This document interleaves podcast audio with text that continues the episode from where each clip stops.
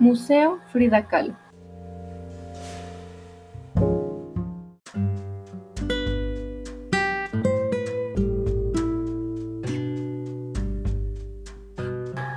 En esta ocasión presentaré el Museo Frida Kahlo. Conoceremos más acerca de la Casa Azul y también de la vida de Frida Kahlo y su esposo Diego Rivera. Buenas tardes, gracias por acompañarnos a este capítulo. Yo soy Luna Medela Abigail. Bienvenidos a Conociendo los Museos.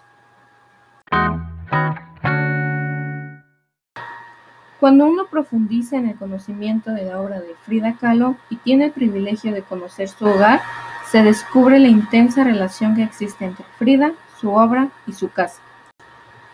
Frida Kahlo y Diego Rivera habían contraído matrimonio en 1929.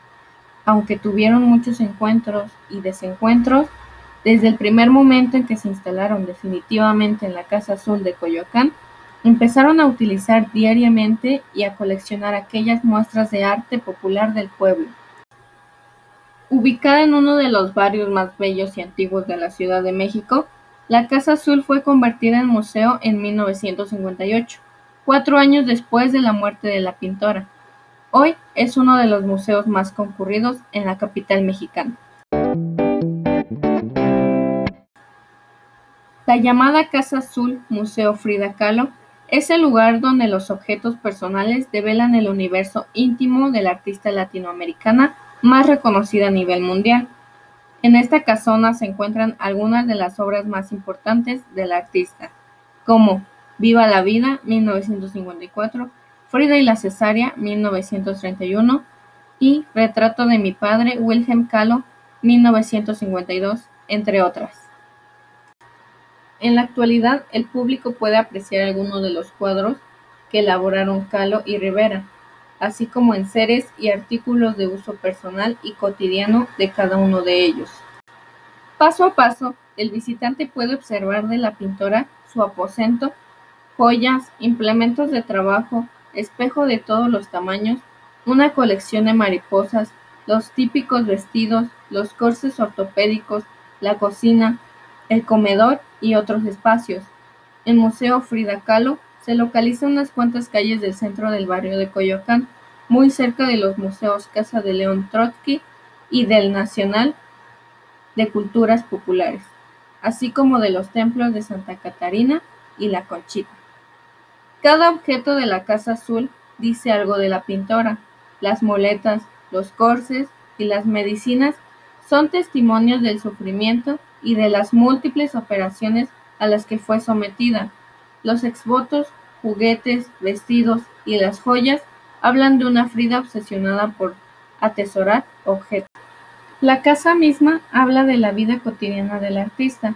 Por ejemplo, la cocina, que es típica de las construcciones antiguas mexicanas, con sus ollas de barro colgadas en paredes y las cazuelas sobre el fogón, es testimonio de la variedad de guisos que se preparaban en la Casa Azul.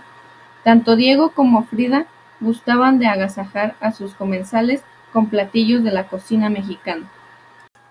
El hogar de Frida se convirtió en museo porque tanto Calo como Rivera abrigaron la idea de donar al pueblo de México su obra y sus bienes. Diego pidió a Carlos Pellicer, poeta y museógrafo, que realizara el montaje para abrir la casa al público como museo. Desde entonces, la atmósfera del lugar permanece como si Frida habitara en él.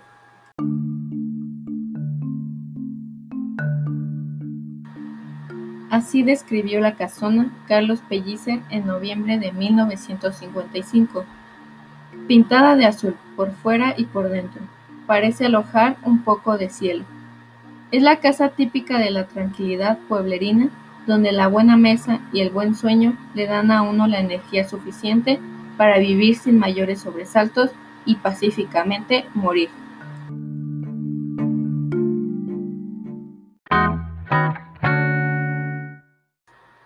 Dentro del museo, en la primer sala dedicada a Frida, se presenta su obra al óleo, las telas que reflejaron su estado de ánimo, su postura ante el mundo, sus temas de obsesión, el autorretrato y la infertilidad.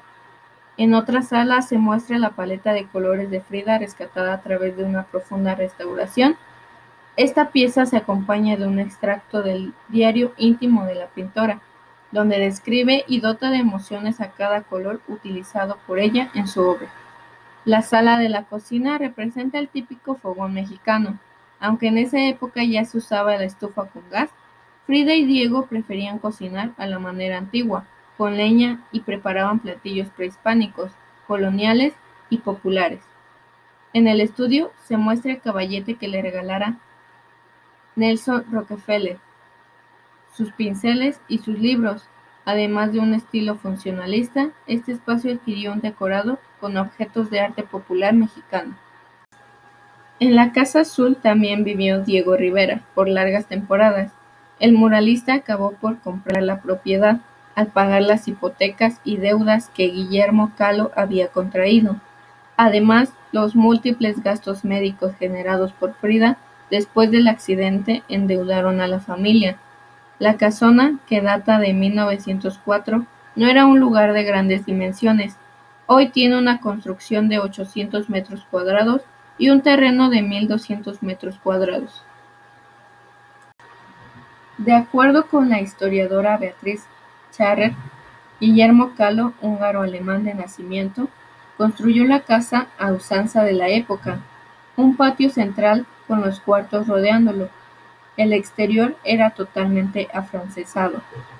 Fueron Diego y Frida quienes más tarde le dieron un estilo muy particular y, al mismo tiempo, le imprimieron con los colores y decoración popular su admiración por los pueblos de México. Durante casi tres años, y gracias al apoyo de ADAVI, por sus siglas Apoyo al Desarrollo de Archivos y Bibliotecas de México, un grupo de especialistas ordenaron, clasificaron y digitalizaron el acervo recién abierto, 22.105 documentos, 5.387 fotografías, 3.874 revistas y publicaciones, 2.776 libros, decenas de dibujos, objetos personales, vestidos, corsés, medicinas y juguetes. Dar a conocer estos archivos a la luz pública coincidió precisamente con el centenario del nacimiento de Frida Kahlo y el 50 aniversario luctuoso de Diego Rivera. Los objetos descubiertos resultaron ser realmente interesantes, pues dan pistas que enriquecen la biografía de ambos artistas. Algunos expertos que han visitado la exposición comentan sorprendidos que la historia debería reescribirse pues muchas de sus suposiciones tenían otro sentido. La casa de Frida Kahlo es una construcción que encierra un manantial de vivencias apasionantes.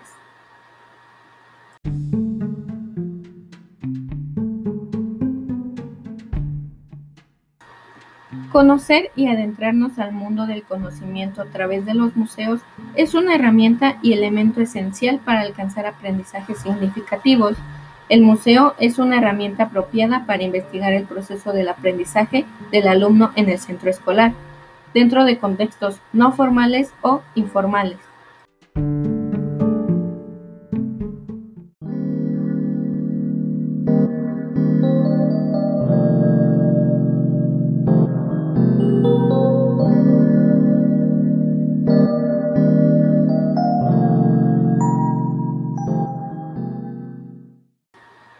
Muchas gracias por habernos acompañado hasta este punto. Esto fue Conociendo los Museos. En este capítulo entendimos el universo creativo de Frida, el cual se encuentra en la Casa Azul, sitio en el que nació y murió, aunque al casarse con Diego Rivera vivió en distintos lugares en la Ciudad de México y en el extranjero, pero Frida siempre regresó a su casona de Coyoacán.